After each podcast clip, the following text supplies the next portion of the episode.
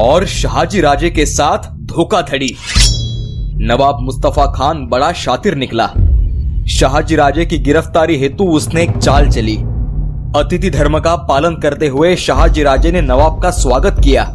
खान के बदलते हुए तेवर से राजे को हैरानी हुई, लेकिन उसका वो ज़रूरत से ज़्यादा ललचाना, सम्मान देना राजा जी ने नजरअंदाज किया। काफ़ी सलाह मशवरा होने पर राजे विदा लेकर विश्राम करने निकल गए। उनके चलते ही खान ने अपने सरदार बाजी घुरपड़े याकुत खान, अजम खान राघो मम्बाजी वेदाजी भास्कर, बालाजी हैबतराव सिधोजी पवार मम्बाजी पवार मम्बाजी भोसले, सभी को इकट्ठा किया। सभी मराठा सरदार पर लाचार, राजे के खिलाफ षड्यंत्र के भागी। राजा जी के एक जासूस ने खान की डेरे में हो रही हलचलों पर संदेह जताया, पर शाहजी राजे ने उसे गंभीरता से न लिया। शाहजी राजे और उनके सैनिक निश्चिंत आरामदेह हो चुके थे। अचानक आपाधापी हुई। अपने ही अपनों से लड़ने लगे। मुस्तफ़ा खान की चालाकी राजा जी को समझ आई। वे भी शमशेर उठाकर कूद पड़े।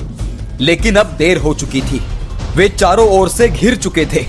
और इस गद्दारी में सबसे आगे था एक मराठा सरदार बाजी घोर पड़े। लड़ते लड़ते राजे बेसुध हो गए।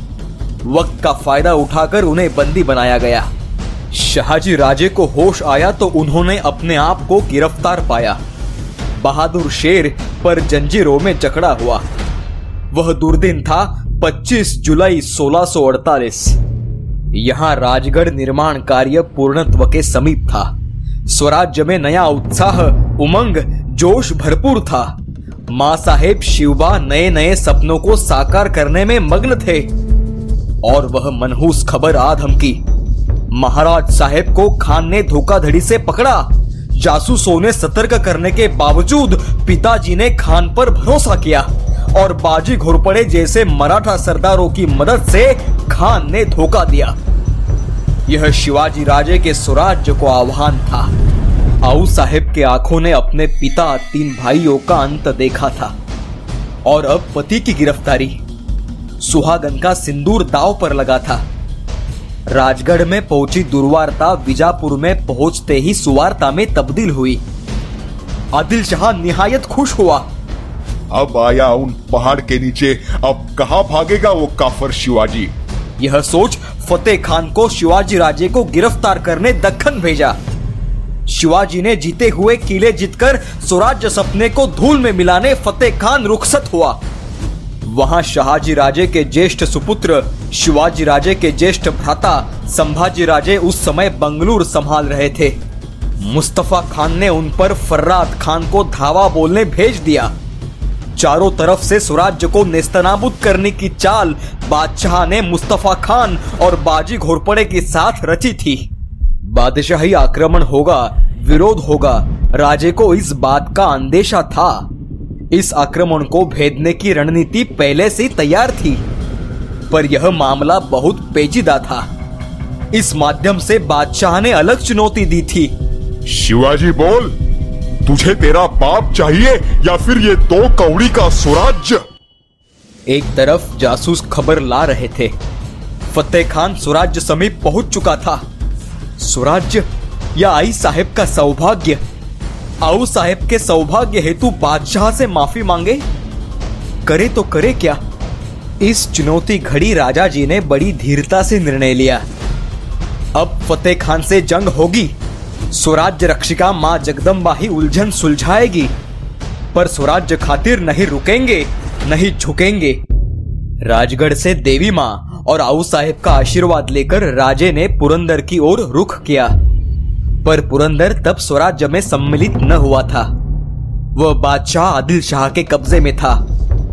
गढ़ के किलेदार थे महादजी नीलकंठराव सरनाइक, शाहजी राजे के पुराने दोस्त। शिवाजी राजे का स्वराज्य प्रयास उन्हें भी भा रहा था। इतनी कम उम्र में राज्य कारोबार की इतनी समझ और उनके शौर्य से किलेदार आश्चर्यचकित थे। फतेह खान से लड़ने के लिए पुरंदर जैसा बुलंद किला ही काम आ सकता है। यह राजा जी जानते थे। उन्होंने महाजी पंत को विनती की। पंत दुविधा में पड़े। तह हयात जिनकी सेवा की, वह बादशाह एक तरफ़ और दूसरी तरफ़ मित्र का स्वराज्य निर्माण करता पुत्र।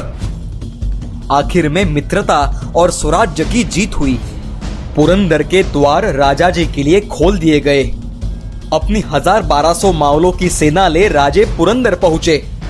वहाँ पर पहुँचते ही खबर मिली कि फतेह खान का एक सरदार, बालाजी हैबत राव ने शिरवल ठाणा सुभान मंगल किला जीत लिया।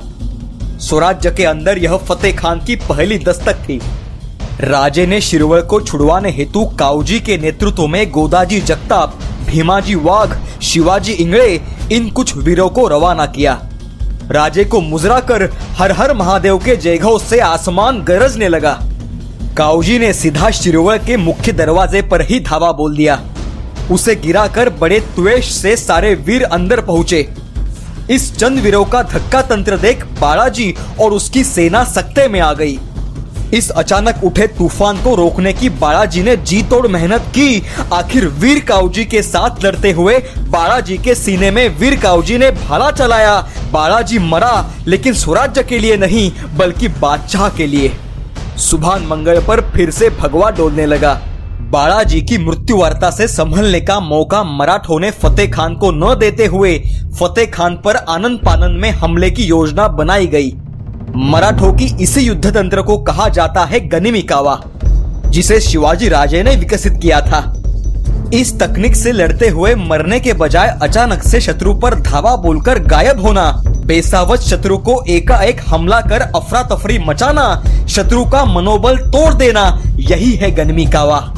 युद्ध लड़ने की इस नीति से अनजान बादशाह की बड़ी सेना डर के साय में भयभीत हुई और मराठों के लिए हौसला बुलंदी का काम कर गई। मराठों की पलटन निकली। बेलसर की छावनी में खान की सेना आरामदेह हुई थी। मराठों ने हर हर महादेव के साथ धावा बोला। खान की सेना को संभलने का अवसर ही न मिला। खान की छावनी में एक ही हलचल, मराठा, काफर, इस वक्त हमला कैसे, कहाँ से? पर मराठों ने मानो उन्हें पलक झपकने का अवसर भी न दिया। शाही फौज में कत्लेआम मचाकर मराठा फौज गायब भी हो गई। पलटवार होने से पहले शत्रु नदारद। खान की सेना मुँह लटकाती हुई देखती रही। मराठा पुरंदर के जंगल में सकुशल वापस आ गए। बालाजी हैबतराव जैसा प्रख्यात सरदार इन काफरों ने लड़ाई में मारा। सुभान मंगल किला छीना और अब यह हमला। फतेह खान आग बबूला हो उठा। उसने फौज को पुरंदर पर हमला करने का हुक्म दिया और क्रोध के कारण विवेक क्षमता खो बैठा। खान एक और गलती कर बैठा। खान की फौज गढ़ की तरफ़ आते देख पुरंदर का माहौल बदल गया। शत्रु सैन्य पर तोपों की ताक लगाई गई। हथियार सैनिक सज्ज हुए और शिवाजी राजे की नेतृत्वता के कारण मराठों का उत्साह चरमोत्कर्ष पर था। फतेह खान ने सैनिकों को गढ़ पर चढ़ने की आज्ञा दी। उन्हें सह्याद्री की कठिनता ने पहली बार और मराठों की युद्ध नीति ने दूसरी बार परास्त किया। किले पर चढ़ रहे सैन्य पर मराठों ने ऊपर से पत्थरों की बौछार की। अधिकांश सैनिक इस बौछार से कुचलकर मर गए। बचे कुचे थके हारे सैनिक मराठों के वार से मर गए। फतेह खान का बहादुर सरदार मुसे खान इस लड़ाई में मारा गया। धैर्य खोए हुए हशम चारों ओर भागने लगे। फतेह खान ने वक्त के तकाजे को समझ विजापुर भाग जाना उचित समझा। सासवड़ तक मराठों ने उनका पीछा किया। वहाँ आखिरी बार खान के सैन्य से हाथापाई हुई, जिसमें बाजी पासलकर की एक और पावन संविधा स्वराज्य में पड़ी। उन्हें वीर गति प्राप्त हुई। इसी दौरान गिरफ़्तार शाहजी राजे को विजापुर दरबार में दाखिल करने का आदेश बादशाह ने मुस्तफ़ा खान को दिया। इन्हीं दिनों मुस्तफ़ा खान ने बीमारी की वजह से प्राण छोड़े, लेकिन प्राण त्यागने से पहले उसने अपने सरदारों को, कैदी शाहजी को विजापुर दरबार पूरे बंदोबस्त में ले जाने की आज्ञा दी। महाराष्ट्र में फतेह खान दूम दबाकर भागा। तो उधर बंगलुरु में संभाजी राजे ने फर्रात खान को नमक हराम किया। यह खबर आऊ साहेब के लिए आनंद वार्ता थी, लेकिन उन्हें सौभाग्य की चिंता भी सता रही थी। विजापुर दरबार में बादशाह क्या फैसला लेंगे? इसी चिंता से शिवाजी राजे भी अस्वस्थ हुए और राजे एक नायाब चाल चल गए। उन्होंने तुरंत दिल्ली के मुगल सुल्तान शाहजहां को खत लिखा। मैं और मेरे पिताजी हम दोनों आपके चरणों पर हमारी वफादारी रखना चाहते हैं। आपकी आज्ञा हमें मान्य होगी। बस अटकल इस बात की है कि विजापुर के बादशाह ने मेरे पिताजी को धोखा देकर गिरफ़्तार किया है। पिताजी सही सलामत रिहा हो तो हम सभी आपकी खिदमत में हाजिर हो जाएँगे। शाहजी राजे और उनके दोनों बेटों की कीर्ति दिल्ली दरबार में पहले ही पहुँच चुकी थी। और शिवाजी राजे की मुत्सद्दगिरी यहाँ काम कर गई। स्वराज्यरोहण करने वाले राजे ने शाहजहां के सामने नौकरी का प्रस्ताव रखा। ऐसे कैसे हुआ? लंबी छलांग लगाने हेतु चार कदम पीछे जाना पड़ता है। यह नीति शिव इतिहास हमें सिखाता है। अपने जीवन में कुछ कर गुजरने के लिए शिव चरित्र बहुमूल्य है। शाहजी राजे को सरदार अफजल खान बीजापुर ले जा रहा था। अब दरबारी एवं सभी को लगा कि शाहजी की रवानगी सीधे आदब खाने से नरक में होगी। लेकिन यह शतरंज शिवाजी राजे खेल रहे थे और उन्होंने चला पैंतरा रंग लाया। आदिल शाह संभ्रमित हुआ। एक तरफ़ काफर शिवाजी, शाहजी तो दूसरी तरफ़ दिल्ली का मंडराता खतरा। शाहजी को सजा दे तो दिल्ली की मर्ज़ी खफा, न दे तो आदिल शाही का अपमान। क्या करे? बड़े सोच विचार के बाद बादशाह इस नतीजे पर पहुँचा कि शाहजी राजे को सम्मान पूर्वक रिहा किया जाए। यहाँ शाहजी राजे वास्तविकता स्वीकार कर मृत्युदंड की राह देख रहे थे और बादशाह के हुक्म ने सारा माहौल ही बदल दिया। अब शाहजी कैदी नहीं, शहनशाह के सरदार थे। उनके शाही वस्त्र गहने रुतबा वापस देकर बड़े अदब से दरबार में लाया गया। यह सब देखकर शाहजी राजे अचंबे में पड़ गए। आदिल शाह का उनके प्रति रवैया पूरा बदला हुआ देख अपने बेटे की जादुई करामत को समझने उन्हें देर न लगी। बादशाह ने शाहजी राजे का आदर सत्कार किया। एक बिनती भी साथ में की। आप सिर्फ़ बंगलुरु शहर के साथ कंदरपी किला और शिवाजी को कोंढाना वापस करने कहिए। शाहजी राजे ने इस बिनती को स्वीकारा। बादशाह ने उन्हें हाथी घोड़े वस्त्रालंकार देकर बड़े सम्मान के साथ विदा किया।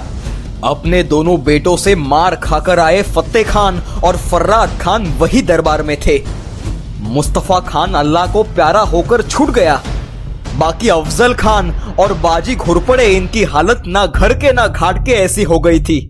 राजगढ़ पर उत्साह की उमंग दौड़ पड़ी। आओ साहेब को उनके शिवबा पर नाच था ही, आज वह दुगना हो गया। उन्होंने शिवबा की नज़र उतारी। उनका सौभाग्य मृत्यु द्वार से सकुशल लौट रहा था। शिवाजी राजे ने सभी वीरों का यथोचित सम्मान किया। राजे से अपने लिए निकले अपनत्व के अच्छे शब्द मराठा सरदारों के शरीर में अमृत बन दौड़ने लगे। वीरश्री के संचार से मानो सारा आसमान भर आया। शिवाजी राजे को इस आनंददायी माहौल में भी खलने वाली बात थी कि शाहजी राजे ने बादशाह को कोंढाना वापस देने का वचन दिया। लेकिन राजे के वृद्ध कारभारी सोनोपंत डबीर ने उन्हें समझाया कोंढाना जैसे किले फिर से जीते जा सकते हैं, लेकिन उसके बदले पाया हुआ पितृछत्र अमूल्य है। राजे ने कोंढाना बादशाह को सुपुर्द किया। यह था स्वराज्य यात्रा का अर्ध विराम हर हर महादेव के घोषणाओं से आसमान फिर से गरज उठेगा, यह तय था। क्योंकि स्वराज्य निर्माण, यह तो श्री की इच्छा थी। जगदम्ब जगदम्ब जगदम्ब।